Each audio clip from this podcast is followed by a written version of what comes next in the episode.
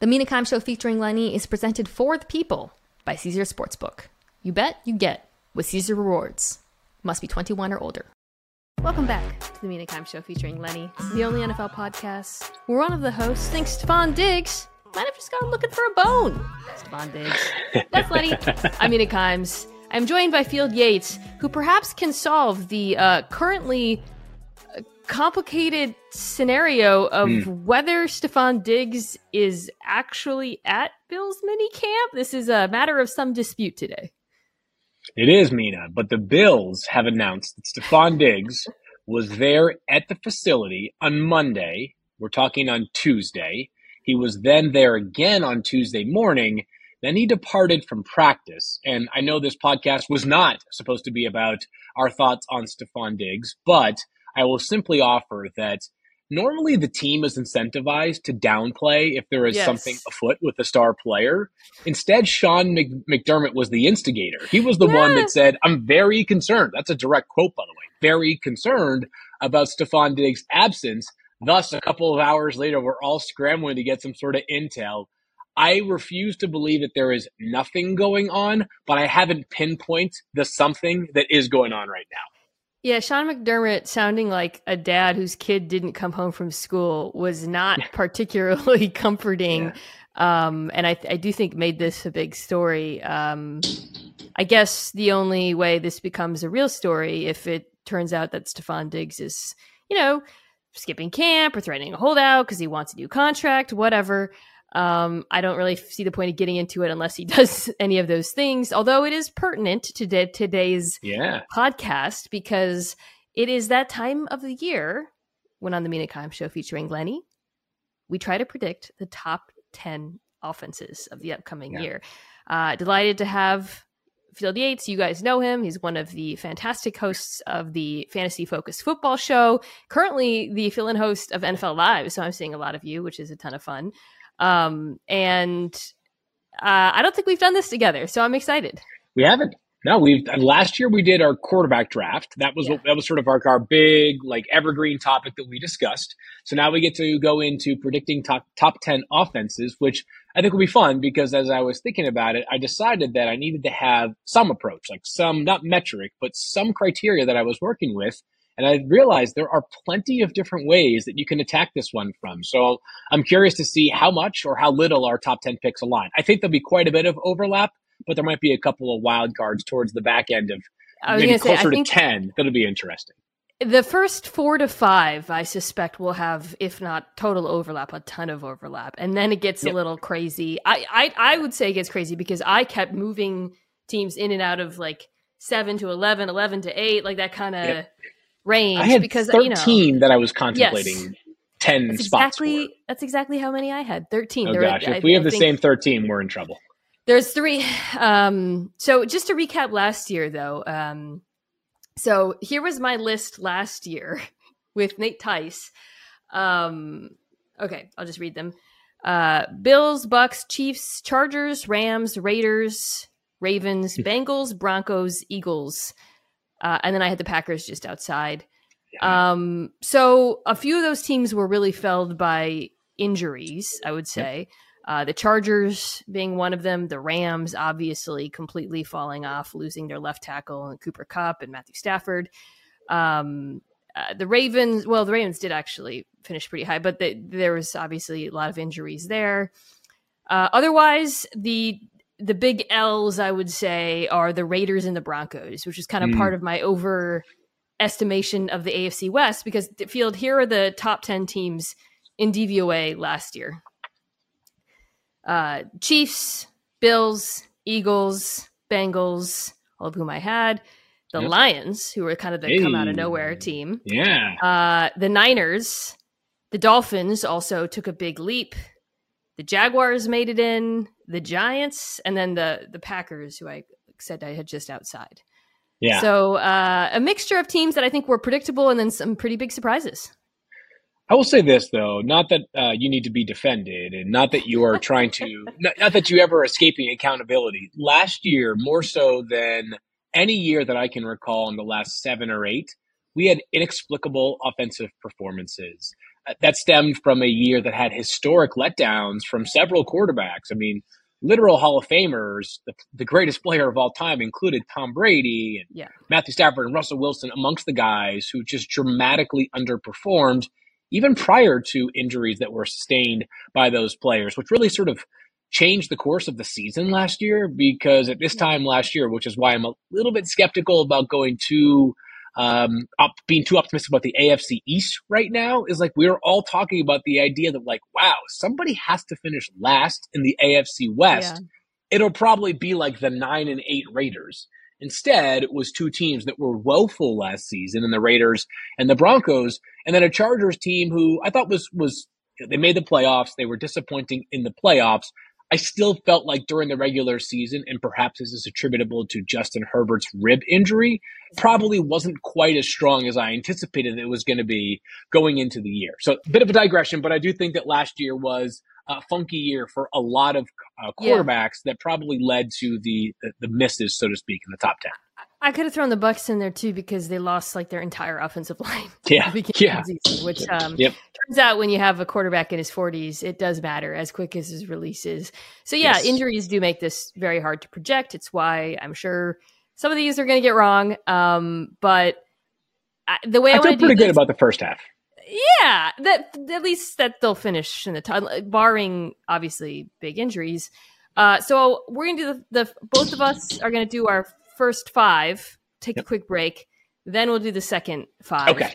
Um, so I'm going to just read you my number one. You tell me your number one. We'll discuss. Maybe they're Great. the same. Yada yada. So uh, yes, the Chiefs. Hey, we're one for hey. one. I had the Chiefs as well. Uh, so like I said, you know, last year I had the Chiefs. I think three. Nate had them one. I was like, wow, because you remember this was after the Tyreek Hill trade. Right. I thought entirely possible that the Chiefs offense would take a step back. Narrator's voice, the Chiefs did not take a step back. Uh, they finished first in literally every possible metric EPA per play, yards per play, DVOA, first downs per attempt, QBR, touchdown percentage, big plays. Man, so whatever. They were the best. Um, I guess, Field, my question for you is it's, it's less why will they be the best? They have the best quarterback and, and play caller in football um, the best tight end in football. And yep. I think we saw last year that as long as Patrick Mahomes is protected, nothing else seems to really matter. Do you yeah. have any concerns about having this team at number one? I have no concerns whatsoever. So many of them were assuaged last year because of the things that you just discussed. I wanted to briefly introduce kind of my two criteria that I was operating with yes. when I was developing this top 10.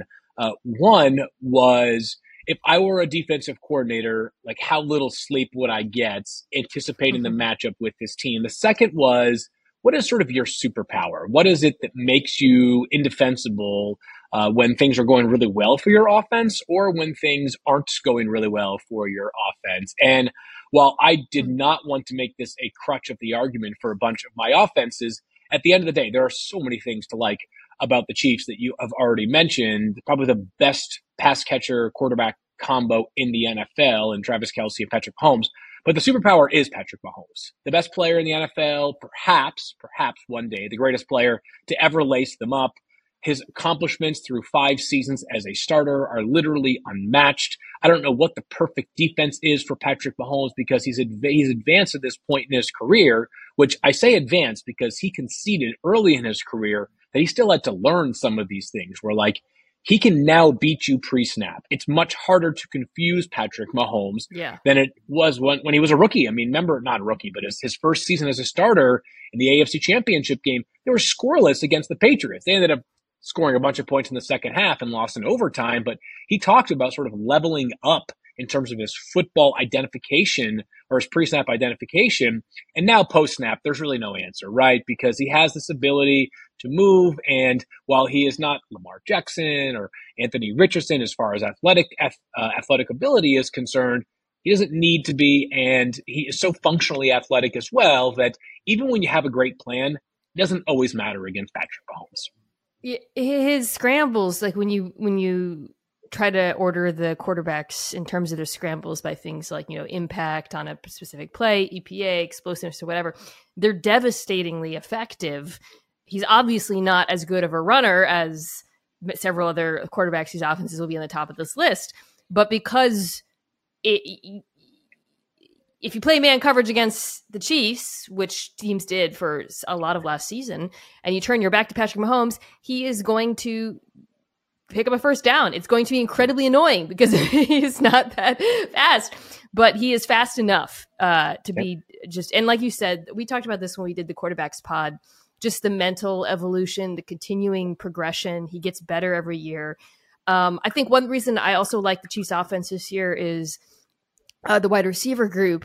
Um, you know, you lose Juju Smith Schuster, but I do think Sky Moore year two could be better. I also am curious to see what they get out of Kadarius Toney, who people remember they, they, traded a second rounder, which is not insignificant. He had I think it was a third, but still it was a third. Okay, but, yeah, but still it was a pick. Yeah. I think it was actually the pick one hundred. Um, I believe it was the pick uh, for Ryan Poles that they they received as compensation. Ah. And then it got flipped to the Giants. It got flipped to the Raiders and the Darren Waller trade. It was a well traveled pick 100. Interesting. Yeah. Um, he had I want to make sure I'm looking at my sheet just to make sure I have all my stats because I, I don't I don't try to match wits with you all no, the analytics, no, but the Chiefs have so many good ones that uh, was, I want to make sure I didn't look overlook listen, anything. That's it, that's a lot. He had some flashes. There were some. Ga- I, mean, I remember the Jaguars game late in the season where you're like, oh god, this is a weapon, uh, but yeah. it was inconsistent. You know, so I think that's something they'll figure out. If I have one concern, um, the turnover on the offensive line is something yeah. to monitor, particularly, you know, Orlando Brown Jr. is out. You've got, they bring in Jawaan Taylor. We think he's going to be left tackle. Turns out he's right tackle, which I think is great because he's become a very good right tackle. Yeah. It also means, though, that Donovan Smith is playing left tackle, who was not a good left tackle for Tampa. So I think that's, eh, you, on our NFL Live, we've talked about um, whether Donovan Smith might benefit from things like getting to play next to the best, along with Philly, the best interior offensive line in football. Chiefs use a lot of tight ends. The run game is very different from Tampa. So maybe he can have a return to form of sorts. But that is the one question mark I have about this offense. Totally agree. It is the one question mark. The Chiefs have a pretty reasonable amount of confidence. It's a deal that has up to $9 million in value it's a very stylistically different quarterback that he's playing with now because with Tom Brady as your quarterback, and he's the undisputed greatest ever. This is not necessarily a diss at Tom Brady in any way, shape, or form, but basically you knew that your margin for error was extremely slim because if you slip up and you are, you know, 5% off of whatever the intended target is for the offensive play design, Brady could be sacked because he had zero elusiveness outside of the pocket. Whereas with Mahomes, your margin for error is a little bit larger simply because if the edge rusher runs around you, sort of up the field, Mahomes is going to step up and potentially yeah. break the pocket and throw probably across his body like 50 yards down the field. Uh, there's just a different level of comfort that Patrick Mahomes has playing outside of structure than Tom Brady had. So I'm going to bet on a Donovan Smith semi resurgence. I don't think he's a Pro Bowl or an all pro level player. He doesn't need to be, though, for this offense mm-hmm. because while Orlando Brown did receive consistent accolades like the Pro Bowl, I'm not so sure that his play was as consistently dominant as maybe his name has suggested at times. He was a bit of an up and down player, which is why the Chiefs yeah. did not match the contract that he signed with the Bengals, which, by the way, was extremely under market compared to what yeah. sort of the prognostications we'll were to, we'll get for to the player. Bengals pretty, pretty yeah. soon. I we think. will. Yes, um, we will. My well, okay, well. so yeah. let's go here. Who who do you have two? I'll tell you I have two. We can just yeah. I have the Eagles number two. So again, my criteria of how do you you know hard to lose some sleep, and then what is the superpower? And I think the superpower for the Eagles is the most balanced offense in the NFL. You've already referenced their interior offensive line, their tackles, fantastic as well. Has a very you know credible case as the best offensive line in football. Uh, their wide receiver group is extremely, extremely talented especially at the top. And you know, I've I've often believed that in a lot of ways, uh, offensive football is about dictating, and defensive football is about reacting. And if you can do that successfully on the other side of the ball, you're going to have a chance. With the Eagles, they don't make you react once; they make you react multiple times because yeah. so much of their offense is RPO based. And I know that this podcast caters to people that are very smart and have a high football intelligence, but RPO, just for those that are a little bit less acquainted, run pass option, which means that basically every play that the Eagles draw up includes multiple plays within it. It could be 2 mm-hmm. plays, it could even be three plays, depending on the design. But with a quarterback as adept as Jalen Hurts is at orchestrating those RPOs and an offensive line athletic and disciplined enough to execute them, it just puts you in a bind so consistently. And things basically went about as perfect as possible last season. Yeah, they have best offensive line of football. Yep. They have one of the best wide receiver groups in football. They have one of the best tight ends in football, and they have a quarterback who changes the numbers. Yeah. And they and they kept kept it all. The only change in this yeah. offense is you lose Seumalo. I think the offensive line will be fine. Uh, yeah. was, was guard, and then the run running backs are different. Miles Sanders is out. Combination of Rashad Penny, DeAndre Swift are in. By the way, Kenneth Gainwell still there, very good yeah. player who no one seems to remember exists. Um, so I, I, also had them too. I almost I had another team too, and I flipped, and we we'll get to them in a second. But so did I. Um, I yeah, okay. I went out. back and forth on this one a little bit, but I, for me with the Eagles, it really was just that continuity and the fact that they're just so strong in every possible way that made it really hard for me to knock them off. Um, I have one last thing that, on them. Oh yeah my only last thing on, on the Eagles, and I'll hand it right back over to you, is that you know we talk about football like it's an isolated drive, but over the course of a game, there is such a mental edge the Eagles have over the defense yeah. because they're so, and this is a Nick Sirianni trait here. Their head coach is so aggressive. You have yes. to prepare for literally every drive to consist of a fourth down opportunity or multiple. And I know that a fourth down conversion technically has the same impact as a third down conversion. It doesn't, Phil, right? Like mentally, it, it changes everything. It changes it the way they call plays. Totally. The fact that they have a quarterback who is basically an automatic first down on fourth and short completely changes what they can do on offense. It completely changes the way you defend them, the way you defend third down. It gives them optionality on second and third down a team that already, as you just uh, laid out, has an excess of optionality. Um, and I think it's that optionality that it makes them such a nightmare. So a, a, stat that I, you know, the Eagles ranked near the top in a lot of stats, but one Everything, that I yeah. loved was uh, they had 137 explosive plays last year, which True okay. Media defines as either runs over 10 yards or passes over 20 yards.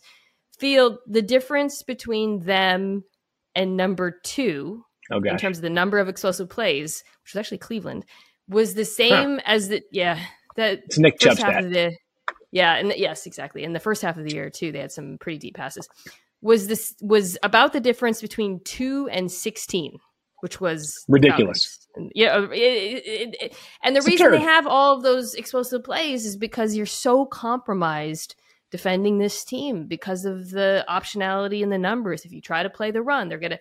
The fact that Jalen Hurts became a capable, like a, a very good deep ball thrower last year, made defenses' lives absolutely miserable. Um, my one concern now, I'll say, okay. is uh, they lost their offensive coordinator, Shane Steichen. That was the one thing yeah. I considered when I kept moving them back and forth.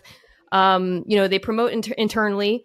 Brian Johnson, right, uh, who was the quarterback's yep. coach. Um, I do like the continuity by all accounts, and I don't.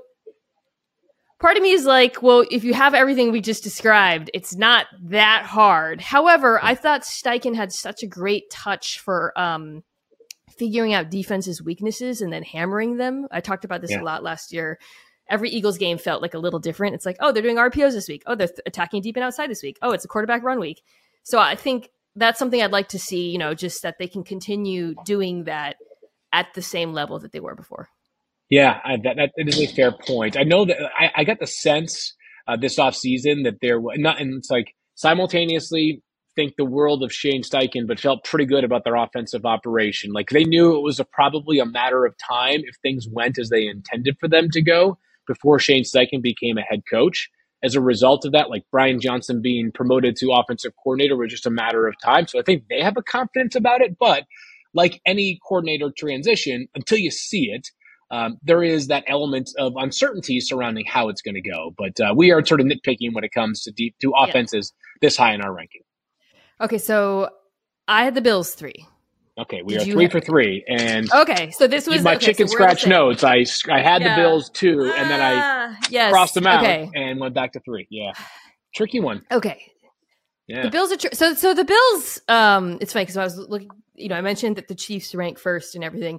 The Bills ranked yeah. second in most things last Pretty year. Much. And I Total feel like offense, because, points per game, EPA, efficiency, you name it, they're all oh, right there. Yes, two. points per drive. You know, it, yep. they were really really good, and it almost feels like the sentiment around them is different from the reality of what the offense was, and maybe that's because of yeah, that well, that's what I wanted to talk to you about because I think a lot of that reflects, you know, in the, in the second half of the season, um, some of Josh Allen's turnovers, some of the struggles running the ball at times. Uh, I think the quick game going away. During my quarterback ranking pod, I talked about how I really believe Josh Allen's injury affected his style of play in the second half of the season. Yep. Um, I guess you know, do you on on that note about sentiment versus reality, like mm-hmm. h- how much of those concerns do you feel are overstated versus have having some validity? I think that if you recall at the beginning of last season, and I was as guilty as anybody of this, I remember after watching week one Thursday night football when the Bills steamrolled the Rams in Los Angeles, thinking, all right, it's you know let's let's just like fast forward to February because this is Buffalo's year to win the Super yeah. Bowl. I guess it's their Super Bowl to lose is a better way of phrasing it.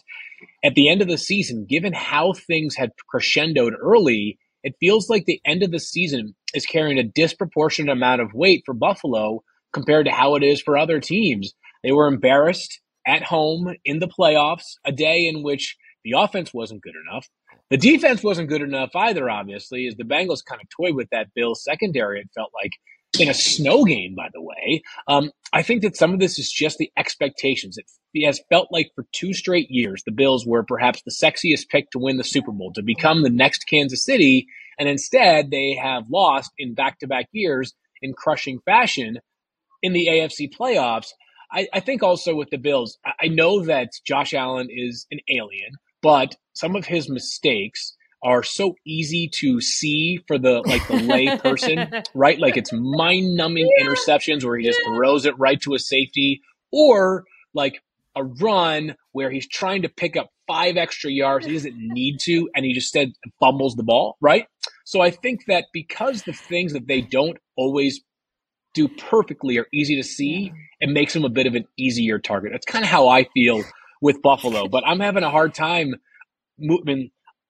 The, the, the offenses that are right behind them are fantastic, but I'm just telling you, there's not much I fear more than the Bills' offense uh, on a play-by-play basis, assuming Stefon Diggs is there. And for the things yeah. that he may not do perfectly, Josh Allen is as dangerous as any quarterback in the NFL because while he's not the the, the premium athlete relative to others, um, I, I don't know how what your defense is for Josh Allen on the move right now. There isn't one really.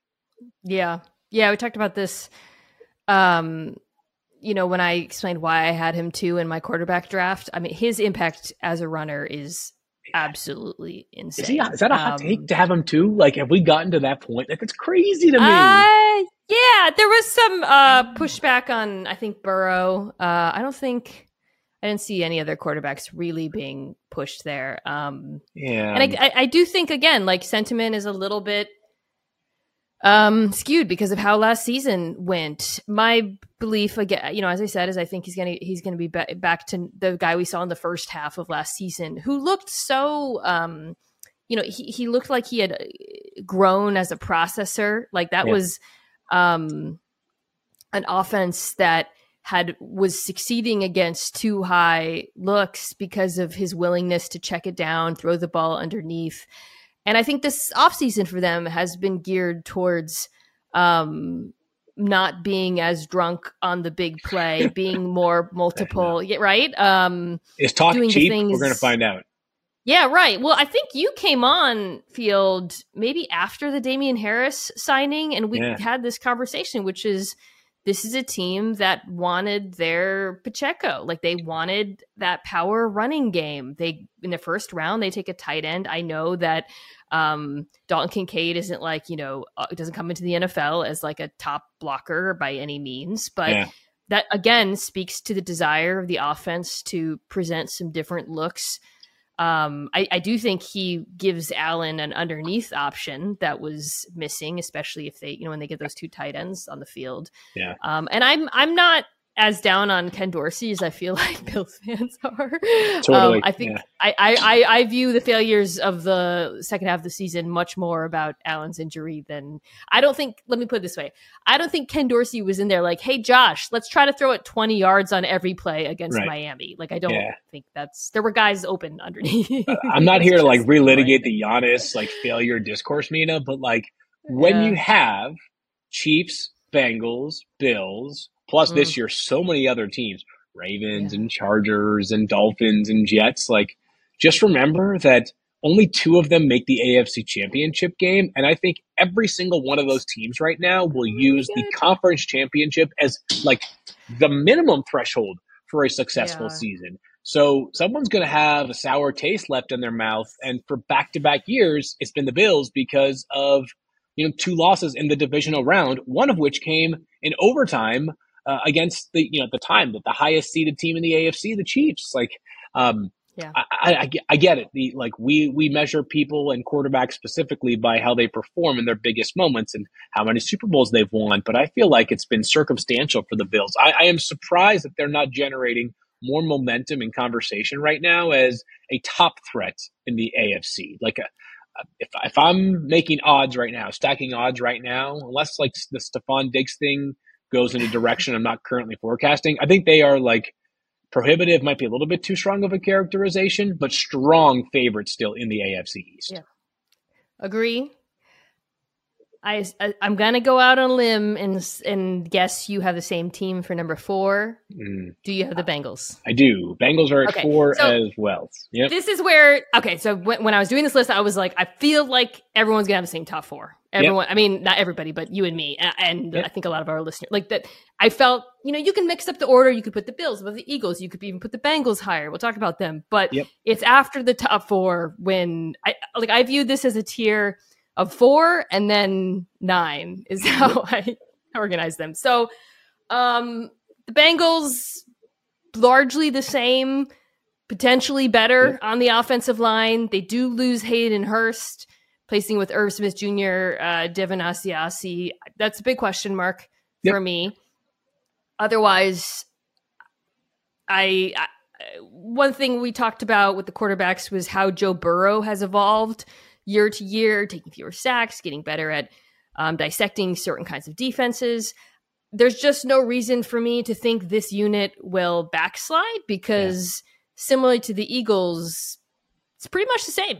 And not only that, but a lot of the players are still at an age where you expect progress and growth, right? Yeah. I mean, Ja'Marr Chase is only entering year three. Tee Higgins is only entering year four. Joe Burrow, obviously, in year four as well. An offensive line that is, is more veteran than the wide receiver group, but should be even better this year, as you mentioned, with the Orlando Brown signing. Uh, signing, and as of this morning, we uh, now understand that uh, Jonah Williams, who um, to be clear, had some some really uh, some tough moments at left tackle last year for yeah. Cincinnati, but would be their best right tackle option. He made clear at the team's mandatory minicamp that while he was disappointed by how some of the things went this offseason, he's all in and he's going to play right tackle. So Great. the biggest question mark along the offensive line was answered earlier today, and um, I, I like I, don't know exactly. Like, it's hard for me to make a good case as to why they don't belong a little bit above Buffalo. It's probably just the element of running that Joe Burrow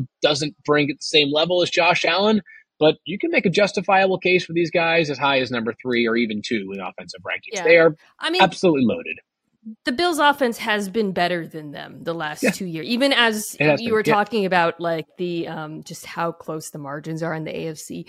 Even as the Bengals have won games, um, some of those big wins have come because of incredible performances by their defense, I would argue. Yeah. But on the whole, when you're counting regular season and playoffs, the Bills' offense has been more efficient, has been more explosive um, than the Bengals. So I, I do think it's the, the, Bills belong above them. I would put the Bills and the Eagles above them. I feel pretty comfortable with them at four. I yeah. do have one question for you. Okay. Joe Mixon, Is he just going to be the running back this year? Like, sounds like, yeah, it does sound like it. And I think that it at the so I think we all understand that Cincinnati's at this point now where um, every dollar spent is one less dollar to spend in the future when guys who are going to be and and, and will be paid and, and, and are will be eligible to be paid uh, are going to be are, are going to be on the books at different numbers, right? Ja'Marr Chase is no longer going to be on a rookie contract, and Joe Burrow, effective. I mean, it, could happen by the time this podcast is over. He could have an extension done. Same with Tee Higgins, and so uh, I think that if either of those deals had already been done, especially in the case of Higgins, because he was a second round pick, like an extension is going to add to the cap commitment for this year on top of the cash commitment. If either of those deals had been done, part of me wonders if Cincinnati might have taken a more economical approach to the Joe Mixon situation. Actions so far this offseason suggest they plan to have him as their starting running back because the backup is Chase Brown, who I liked as a prospect, but he was a fifth round pick out of. Illinois. Mm. Doesn't exactly scream we're trying to replace yeah. our starting running back who's making some 10 or 12 million bucks even though I think you and I might both argue that given all the players they have on their roster who, who deservedly are making or will make a lot of money, going the more Philadelphia slash Kansas City approach to running back might be a smart play for Cincinnati. This lost uh, Samaje Perine quietly impactful player there. Yeah, yeah. Um, okay, let's wrap this uh, first half with number five. Okay, yeah, man. I have no idea what you're going to say. I feel I don't know if my pick is. I, I ran this list by a couple people I trust, yeah. and this was a pick that a lot of them were like, "I, yeah." Have you ever seen that? Um, Tim Robinson. You sure about that? Yeah, sure yeah, yeah, yeah, Like I got that mm-hmm. reaction to this yeah. pick a few times. Okay, but um, here's the deal. I'm going with the San Francisco 49ers oh, at number okay. five. All right. No. It's, okay. I know, I know. No, no, no, it's, it's so okay. crazy. Uh, it's not. It's not that crazy. No, it's not. It's crazy. Well, it's crazy to say about a team that we have no idea who the starting quarterback is. Does it matter? Um, does it, seriously though, does it, it, it does matter? Not, I true. Well, so it could be Brock Purdy, yeah. who um, you know, we'll see what his status is at camp. Uh, Darnold, Lance, you know, whatever. I don't know that it matters. I don't think it matters. Yeah, I don't think it matters. The quarterback spot, but I think those guys are all, you know, six in one hand, a half dozen in the other. And you line whoever it is up as the starter in week one, and I expect them to be about what they have been in recent seasons. Here, here's the reason why I put them here. Starting week eight, which is when Christian McCaffrey entered this lineup, yep. this was the best offense in the NFL. Yep. They ranked first EPA per play throughout number of pass, passing metrics, notably what he did for the passing game. We did a, a, segment on NFL Live about 21 personnel, uh, talking Remember about that, the San Francisco yeah. 49ers. Yeah. And I think um, it's really important to note like the San Francisco 49ers and 21 personnel are very, a lot of teams were actually really effective out of 21, but with different, you know, uh, Miami used a lot with, with um, Ingold, for example, yeah. obviously yep. Baltimore. But the Niners, with Christian McCaffrey in particular, were unbelievably unique. We talked at the top about the Eagles and, and the numbers game and the option stuff. I think my, the biggest takeaway I had from that segment is there are no good answers for it. Yeah. Yeah. Because of what Christian McCaffrey brought to this offense combined with the other incredibly unique and talented skill players they had. Trading for him mid season was an absolute home run. And at the time, I was thinking, I don't know, you know, was, is it really going to improve the running game? It's not the running game nope. that mattered. It's what he did for the passing game. Um, just the constant bind that they put defenses in, you know, never knowing what the hell is like, what the formation, like uh, eh, who's running, who's catching passes, who's blocking. It's absolute basketball on grass. Yeah. Uh, and they're all healthy. It kind of, yeah, like I kind of I'm trying to draw like the perfect equivalent, right? But like in the NBA, you've got players like you need to surround them with shooters for it to be an effective roster, right? LeBron, the most obvious answer uh, for the past 20 years, basically, right? It's like for the 49ers, the quarterback just needs to be surrounded with a bunch of players who are elite yards after catch players. And no matter the position, the 49ers have a guy who is either the best or like at least a top five option in the NFL in terms of yards after catch. And that extends to fullback, by the way, right? Like Kyle Juszczyk best athlete of any fullback in the league by far. George Kittle, the same at tight end. He's right in the conversation with probably Travis Kelce for the best after the catch, combining athletic ability plus instincts. Then you've got Deebo Samuel, who's an absolute like so good at running after the catch that they said, let's just give you the football and let you run as a running back. He became a wide back back in 2021. So they have for each of the past few seasons either led the NFL in total yards after the catch, yards after the catch per catch, or both. It is an offensive system that has married perfectly to the, the personnel that they have in place, which that sounds fundamental. Like that sounds like something any reasonable mind should accomplish as a general manager, Mina. But we don't see that often enough. We see plenty of teams that are mismatched. Uh, so Steven Ruiz, who did the quarterback thing, tweeted yeah. this uh, stat that is absolutely mind blowing. Yeah. Um, over 50% of Brock Purdy's air passes over 10 yards, so everything goes short, yep. were to receivers who the NFL classes as wide open. Uh, it That's is unreal. that was the highest rate in the NFL by, far, by right? a significant margin. Fifty-two percent of his passes were to wide open receivers. Yeah, uh, and it is the it's the marriage of play caller and skill players yep.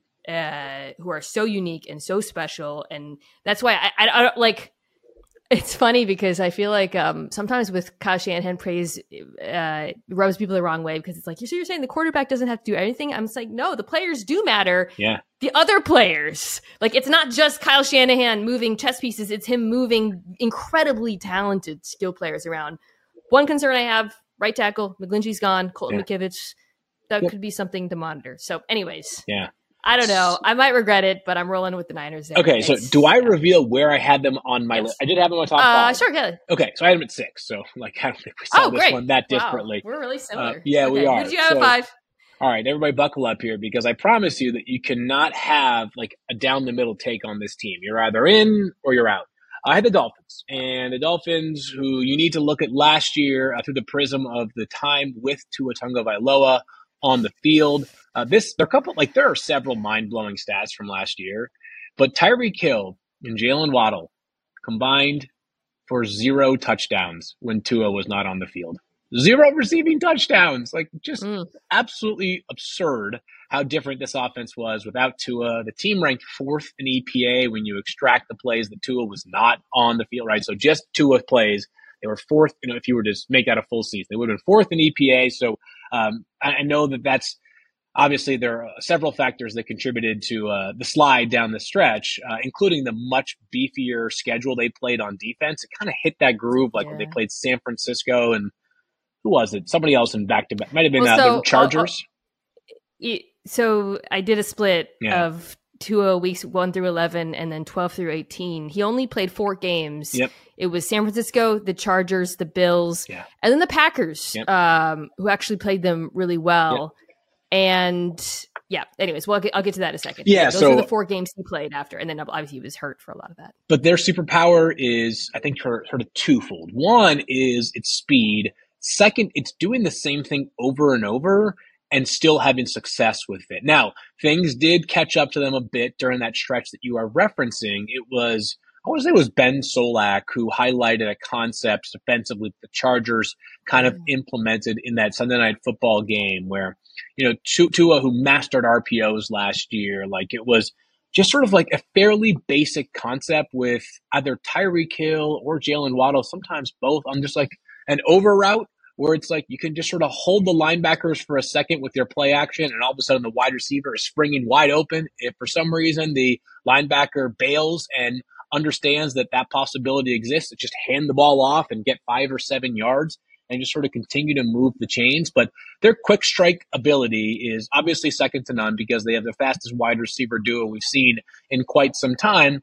And the reason why I'm projecting greater confidence this year, Mina, is first of all, I have no idea how long Tua is going to stay healthy or not, but I'm going to suppose he plays every game this year. But the defense should just be so much better that the pressure on this offense, I think, will be different. Like, I think it'll just cause that's, that much more point. stress on opposing defense, right? Because, like, if you're a team that's playing Miami, like, you, you, you might not, like, Miami might only need to get 24 some weeks to win. It's not going to be, hey, we're, yeah, their offense is stressing us, but if we keep them under 30, we got a chance because their defense is not good. This year, between hmm. the overhaul and the secondary, specific to the addition of Jalen Ramsey, plus hiring Vic Fangio, yeah. which we've all noted is so significant, I think there's a different type of pressure that exists on opposing defenses facing the Miami offense. So Dolphins fans, for two things. One, I had them seventh. So, okay, so we're not too far off. We're very close. Yep. Two, if if you don't like what I'm about to say, I have the defense outrageously high next okay. week uh, when I do defenses. Yep. Um, but I had them seventh. Uh, yep. So uh, for me, I think who'll be five. I'm looking at my. Oh, I know who the cons- yeah. the concern those four games. So in weeks one through 11, Tua was like first in QBR, first in EPA per dropback, second in CPOE, second in completion percentage. Absurd. Weeks 12 through 18, those four games, 26th in QBR, 31st in CPOE, 31st in completion percentage, 21st in EPA for dropback. Now, there were injuries. I mean, shoot, who knows what his status was in some of those games? I don't. I I feel very comfortable saying that's who Tua Tagovailoa is as a quarterback. Uncomfortable yeah. uh, saying that. However, uh, to your point, defenses found a way to put some grit in their bread and butter. and I think what, yeah, we need to see is that continued evolution, both of the quarterback, but also of this offense from yeah. Mike McDaniel. Um, I think they're capable of that, though, which is yeah. why I still have them so high because of the talent of speed. Um, I think you know we'll see what happens with Terron Armstead in terms of his health, but I I, I talked about this. I did like adding Isaiah Wynn as depth. Um, it's a totally justifiable pick. flyer. Yeah, hundred percent. I would be surprised if he starts games. Yep. Uh, drafting De'Von Achane. Yep. Uh, loved that pick. I before the draft, I said I hope he's a Dolphin. He's a Dolphin. Um, I think the run game is going to be better this year. At times last year, it was a little bit lacking. So I am still very high on the Dolphins offense, but with some concerns. Totally fair. Um, but we are sort of in the same ballpark. And so you said you yeah. wanted to break after the first five. We've both covered our first five. I've already said that the 49ers were my six. You said the Dolphins are your seven. So I have an idea of who your number six is, Mina, but I'm going to hold it until we come back to this conversation. Oh, what a teaser. Number six is. Tickets to the game, merch, meals at iconic restaurants, stays at Caesars Palace, all this can be yours when you bet with Caesars Sportsbook. Win or lose, every bet earns reward credits, which you can redeem across the empire. Now, if you haven't started yet, register using code OMAHAFULL and then place your first bet up to $1,250. If you win, great, keep those winnings. But if you lose, you'll get your stake back as a bonus bet. 21 and older only, offer valid and must be physically present in Arizona, Colorado, Illinois, Indiana, Iowa, Kansas, Louisiana, Massachusetts, Maryland, Michigan, New Jersey, New York, Ohio, Pennsylvania, Tennessee, Virginia, West Virginia, and Wyoming only. New users and first $10 plus wagers only. Must register with an eligible promo code. Bets amount of qualifying wager returned only if wager is settled as a loss. Maximum bonus bet $1,250. Bonus bet expires 14 days after receipt. Tier credits and reward credits will be added to the account within 7 days after qualifying wager settles. See Caesars.com slash promos for full terms. Void where prohibited. Know when to stop before you start. Gambling problem? Arizona, call 1-800-NEXT-STEP. Colorado, Wyoming, Kansas, affiliated with Kansas Crossing Casino, call 1-800-522-4700. Indiana, call 1-800-9-WITH-IT. Iowa, call 1-800-BETS-OFF. Louisiana, call 1-877-770-STOP. Licensed through Horseshoe, Bossier City, and Harrah's, New Orleans. Massachusetts, call 1-800-327-5050 or visit gamblinghelplinema.org. Michigan, call 1-800-270-7117. Illinois, Maryland, New Jersey, Tennessee, Virginia, West Virginia, Ohio, Pennsylvania, affiliated with Harrah's, Philadelphia. If you or someone you know has a gambling problem, crisis counseling referral services can be accessed by calling 1-800-GAMBLER. That's 1-800-426-2537 or in West Virginia, visit 1-800-GAMBLER.net. This podcast is proud to be supported by Jets Pizza, the number one pick in Detroit style pizza. Why? It's simple. Jets is better. With the thickest, crispiest, cheesiest Detroit style pizza in the country, there's no competition. And I have to say, speaking from experience recently, having tried it for the first time in Detroit, it is absolutely delicious. Right now, you can get $5 off any eight corner pizza with code 8SAVE. That's the number eight, S A V E. Go to jetspizza.com to learn more and find a location near you. Again, try Jet's signature eight corner pizza and get $5 off with code 8SAVE. That's number eight, S A V E. Jet's Pizza. Better because it has to be.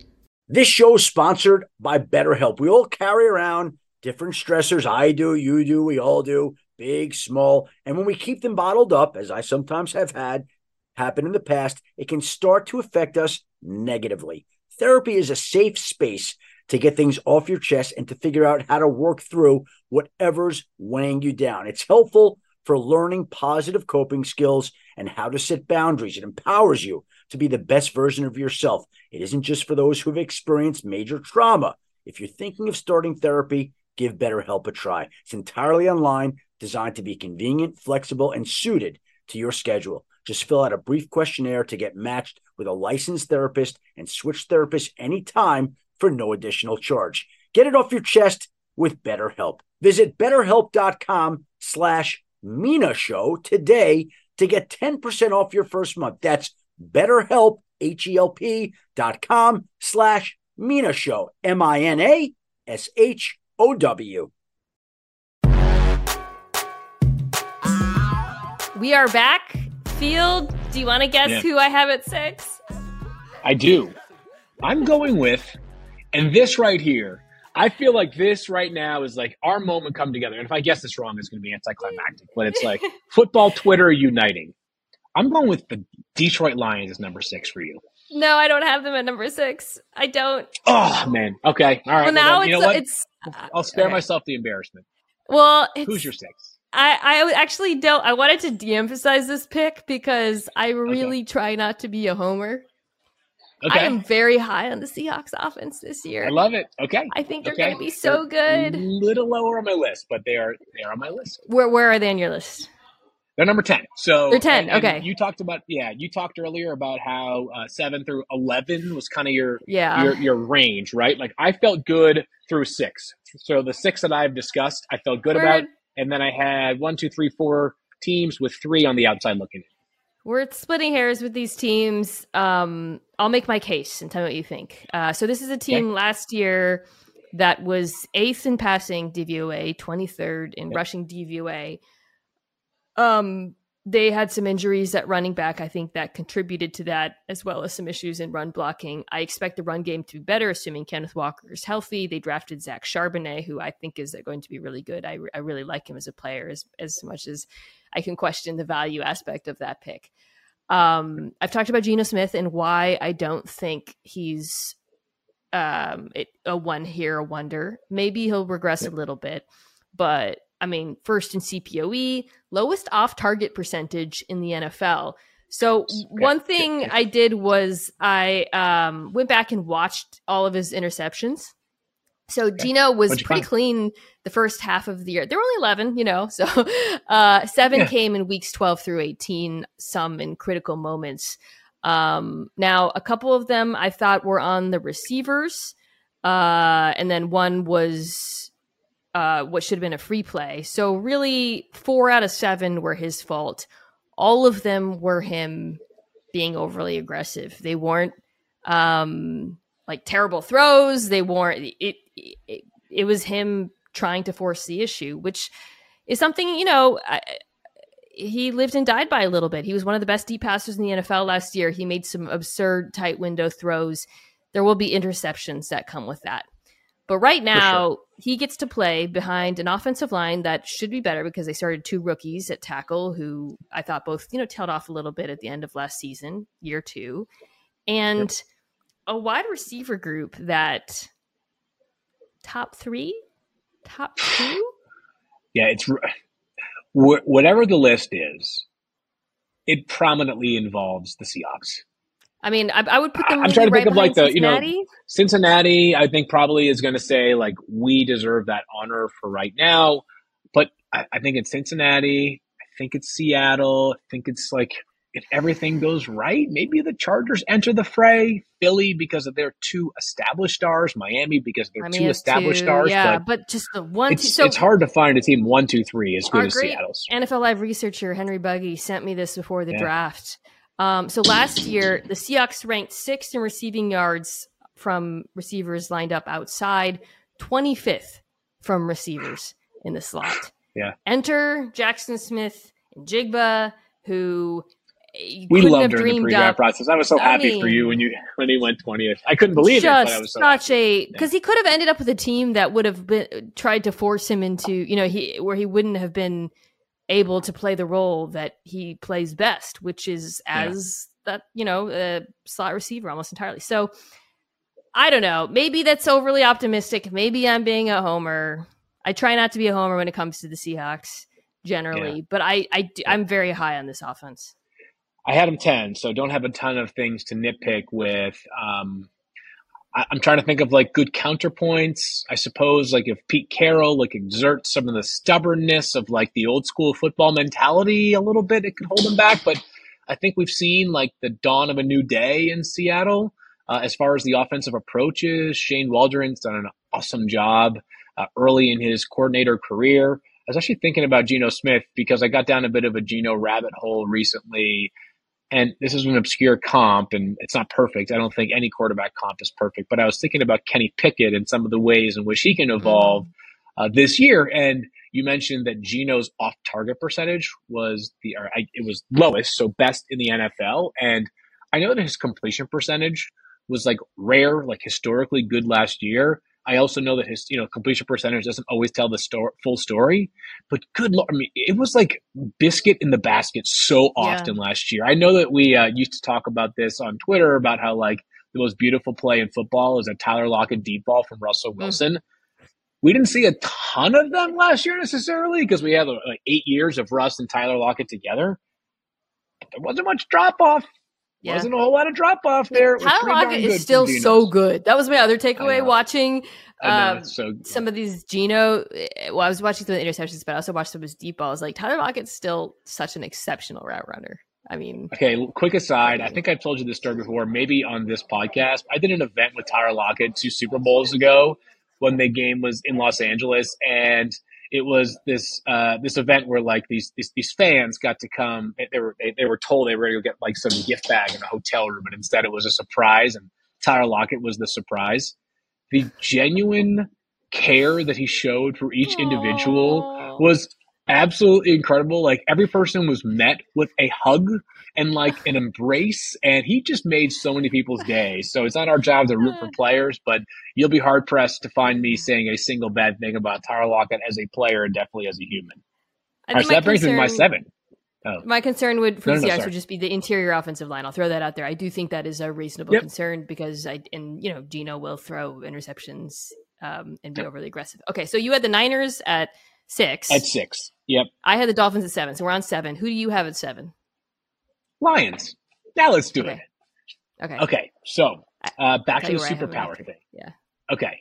So superpower for the Lions is this sort of this this mesh point of an offensive coordinator who understands how to get guys in space and guys who are tremendous in space. It may not necessarily be at the level of San Francisco, right? But Amon-Ra St. Brown, I don't care what production he's had and what accolades he's had, still somehow like a, a touch underrated. They did this last year with DeAndre Swift, who I know was in and out of the lineup, probably more than Lions fans wanted him to be, but his touches in the passing game often led to opportunities for yards after the catch. I thought they did a good job of kind of balancing some of the guys who presented vertical threats for them, which uh, until Jameson Williams is back from his suspension, that's going to be a problem uh, this year. And they only got one catch out of him last year. But I felt like the threat of vertical speed was consistent in the Lions' offense enough where it kept defenses from being able to kind of pack it in. And they just like they were absolutely tre- like tremendous from like I mean the offense numbers were great for the entire year, Mina, but I felt like it yeah. really changed. Actually, maybe after the lowest point, they got shut out in a game like they got shut out yeah. by the Patriots last year in a game, and they still finished like top five in every offensive category. Like imagine basically having 16 as opposed to 17 games and still being right there with the elite offenses in the NFL. It's a fabulous offensive line as well. The identity seems to be there, and then you know, I think you and I are probably card carrying members of the Ben Johnson fan club. Like, there's a decided advantage with him as Such your play caller right now for this upcoming season. Huge. Yeah. The best thing that happened to them is uh, there were a handful of coordinator changes.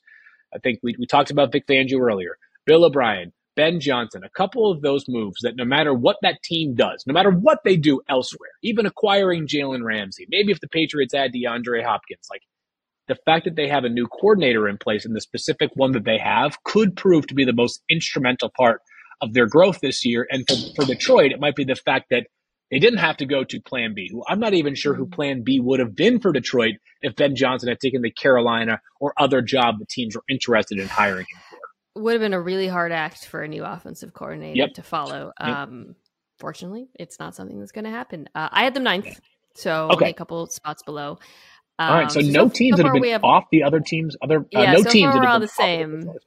Yeah, Yeah. Um High and Lions for all the reasons you just mentioned. Um, you know, I do wish they had DeAndre Hopkins. I think that would be really uh Yeah. clutch for them. But I am also because of Ben Johnson, I'm I'm, I'm confident in his ability to come up with um ways to make this offensive offense explosive with the players they do have. The players that they've added. Sam LaPorta, the rookie tight end, I think is going to get yards after the catch in this offense, which is something he did really well in college. Jahmyr Gibbs is lightning in a bottle. Jahmyr Gibbs, Yeah. you know, whatever you think about the value of the draft pick, I've talked about that to no end. The football fit on this team is amazingly fun. Awesome. And Yeah. I and and that's not just that's with the coordinator. I'm you know, because they just didn't I mean, he's so unique, and I don't think he's going to be misused at all. And I think um, it's funny because we we um, I feel like McCaffrey gets brought up too much now when we talk about Yeah. running backs. We, we had a conversation about Saquon Barkley on NFL Live yesterday, but I do think a lot of the stuff that San Francisco did on offense is things that Ben Johnson should just rip off completely. Yep. Um, so uh, the one concern I have about the Lions. So here's Jared Goff's QBR rankings over the last four years 2019, 22nd, 2020, 23rd, 2021, 24th, 2022, 5th. That's a pretty big jump. The It thing is, about Jared no Goff, question. though, is um, he has always been a quarterback who's very dependent on his circumstances, and his circumstances are still good. So Yeah. I am not projecting like a big Jared Goff drop off because the offensive line is still awesome, still a great play caller, still very cool weapons. But, you know, he is not the same. I mean, I know I talked about this with San Francisco, but, you know, um, he is a reasonable question mark when it comes to the Yeah. Lions offense continuing that level of success. quickly couldn't be more impressed with Jared Goff and turning what felt like being sent to purgatory into a really, really, really great situation for him in Detroit. Right. I mean, that was sort of, you know, it was, uh, you know, Yeah. whatever. It's uh, like that was supposed to be the, not the end of his career by any stretch. That, that's being dramatic, right? But it was supposed to be, hey, this is, you know, he he was flotsam. He was he was he was cap He filler was in thrown the deal, in, right? He was, Yeah, he was just let's make the money balance a little bit. Although- and instead, he's become a useful player for them to the point that Detroit has a shoe taking a quarterback early in the draft in the past two years. Brad Holmes seems to absolutely love Jared Goff. So Oh, he when I loves say him. he was um, whether he should extend Jared Goff, that's a debate for another day. I, I would string that from. personally. I would string that one along as far as you can. Yeah, Um, but I'm not the GM. yeah. So do I have to get to number eight? By the Uh, way, Okay, so we're yes, we're on eight. So we're both optimistic Okay. about the Lions. You had them a little bit higher Yeah. than me. I still have them in my top ten. It's only a kick, a jump, a block. It's only a serve. It's only a tackle, a run. It's only for the fans. After all, it's only pressure. You got this. Adidas.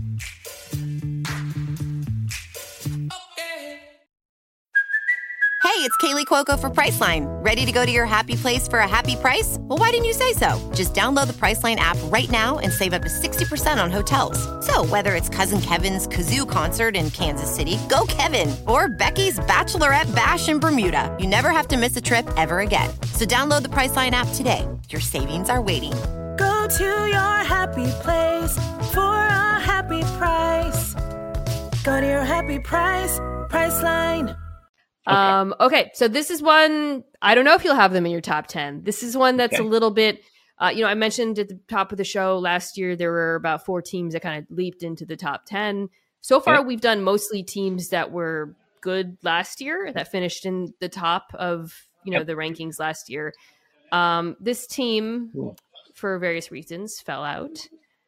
Okay. I am maybe too high on the Baltimore Ravens. No, not too I high. am- They they yeah. Hmm. I don't Do you, think do you have them? Were they? Uh, they're not my top ten because we only have yeah. They're, so they Yeah. were part of my group of thirteen. Yeah. Um, Okay. I didn't rank eleven through thirteen, but Here- yeah, here's there's a a, crazy thing case. about the Ravens. Before Lamar Jackson got hurt, they were third in DVOA, like on offense. Like uh, Maybe based off first that one game against Miami alone. dude. Uh, so Jackson, the first third of the season was lights out. And then Yep. you saw he had some issues with the blitz. They had some injury. They had a lot of injuries. They lose Bateman. They lose you know, Dobbins barely plays. The offensive line has some Yep. issues. But even that said, uh, that first those first eleven weeks, they were fifth in drive score percentage, seventh in points per drive, eighth in EPA per play. This was still a really good offense, and they just, I mean, they completely overhauled that unit this offseason. Um, so that can come with skepticism. It's entirely possible. Like, you know, maybe what they've been doing under Greg Roman is the best possible iteration of the Ravens offense. I'm betting that it's not. I am betting that replacing your wide receiver group, uh, Demarcus Robinson, Duvernay, Proche, DeSean Jackson, etc., with bringing Bateman back, OBJ, um, they had Nelson Agholor, uh, I, that they're going to be better.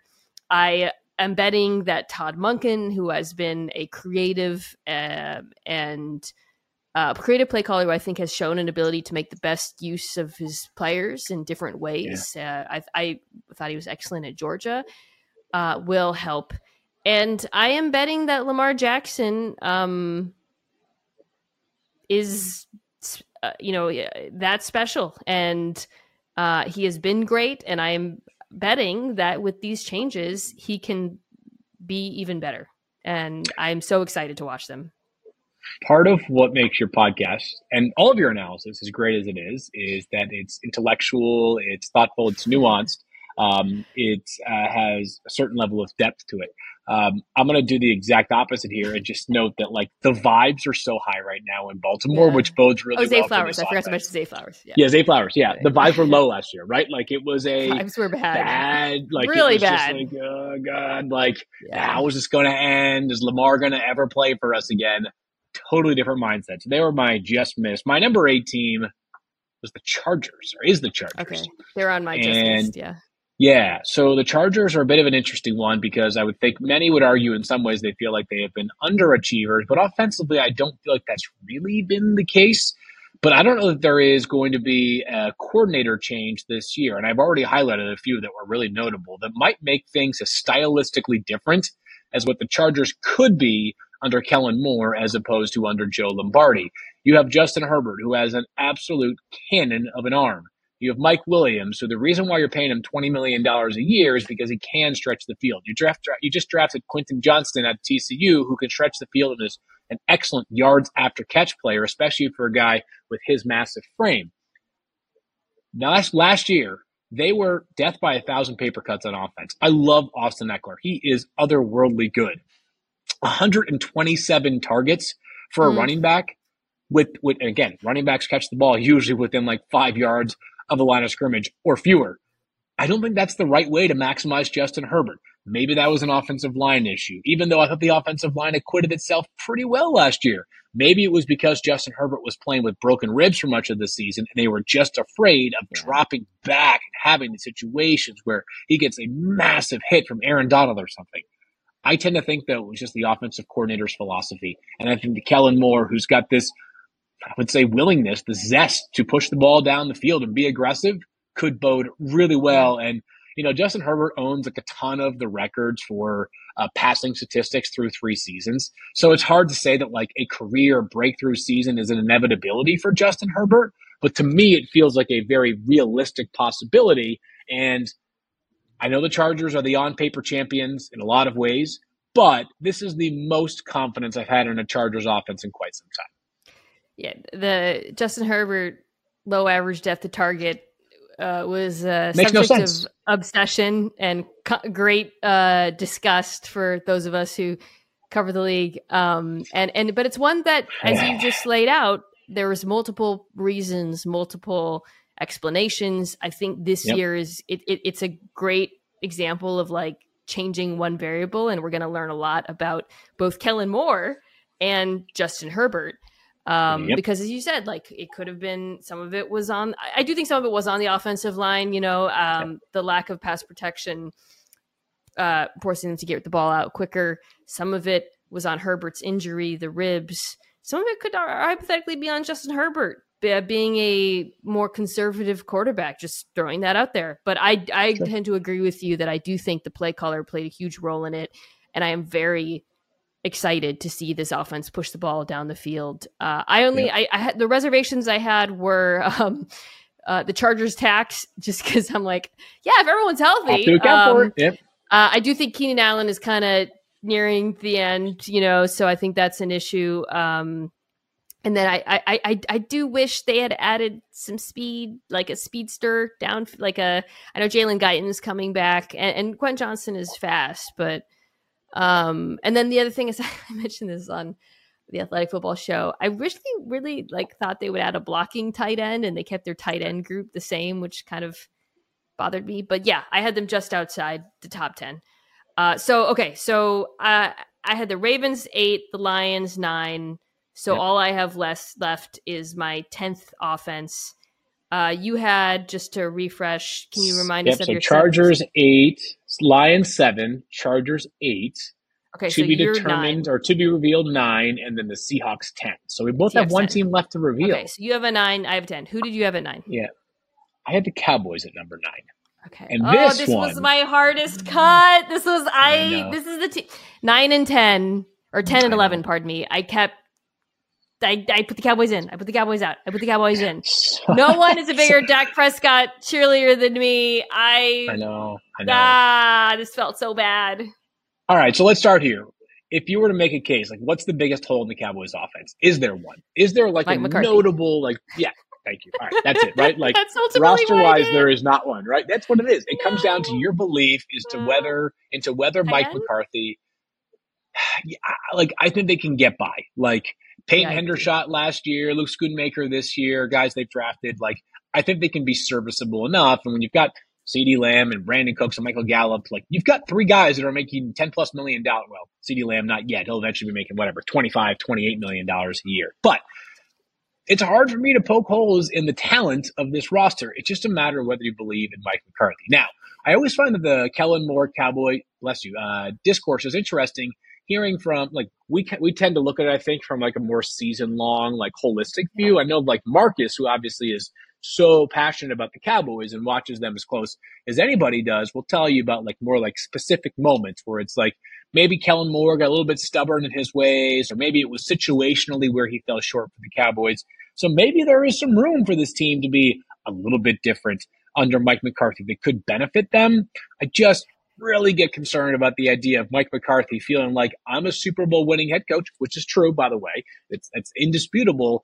It's my way or it's the highway. And you made this point masterfully on NFL Live probably a week or so ago, where you were talking about how Mike McCarthy keeps saying, we're going to run the damn ball. We're going to be a team that makes sure that we control his line of scrimmage. And then it's like, yeah, but you also traded for Brandin Cooks. You have Michael Yeah. Gallup and you have CeeDee Lamb.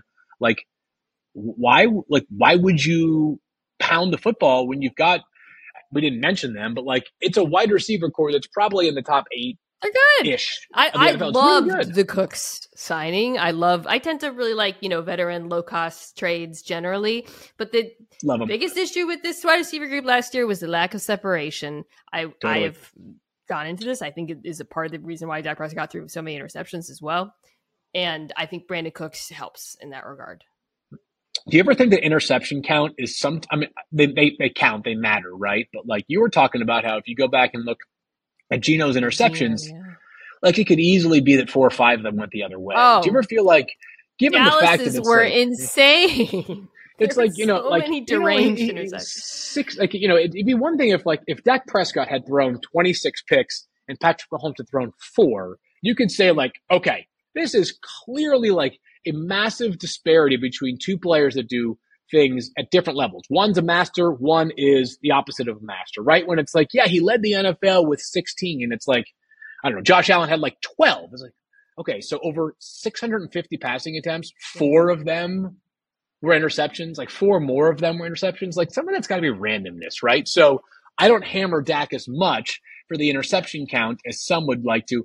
I'm a bit more of a staunch Dak guy than some, and and I know you are as well. So we're Yeah. kind of in the echo chamber here. But um, yeah, my concerns are strictly the the, the head coach. But personnel wise, um, like if if you told me to like to, to to lay out the concerns from a roster standpoint, the list is extremely narrow. I mean, Cowboys fans, if you're listening, stay tuned next week. If you want to drink some Cowboys Kool-Aid Oh, we talk about Yeah, know, the roster's so oh good. my god, this roster is so good, top to bottom. Have I you ever heard? Uh, yeah, this is like an NBA term. so stacked. the I think I think it's Seth Partnow who now writes for the Athletic has the uh, has coined the term like the adjustment is the play better adjust adjustment. That's my adjustment for the Cowboys this year. It's the play better adjustment in the playoffs, right? Like because the pieces are all there. The pieces are I mean, there. I mean, they make it. They made it far. Like it, it- it's Yeah. kind of like we were saying at the top about the Bills. Like this is the team. Like they're not. they're the I NFC. mean, uh, Dak's performance against Tampa in the wild card round was one of the best performances by a quarterback Ever. of.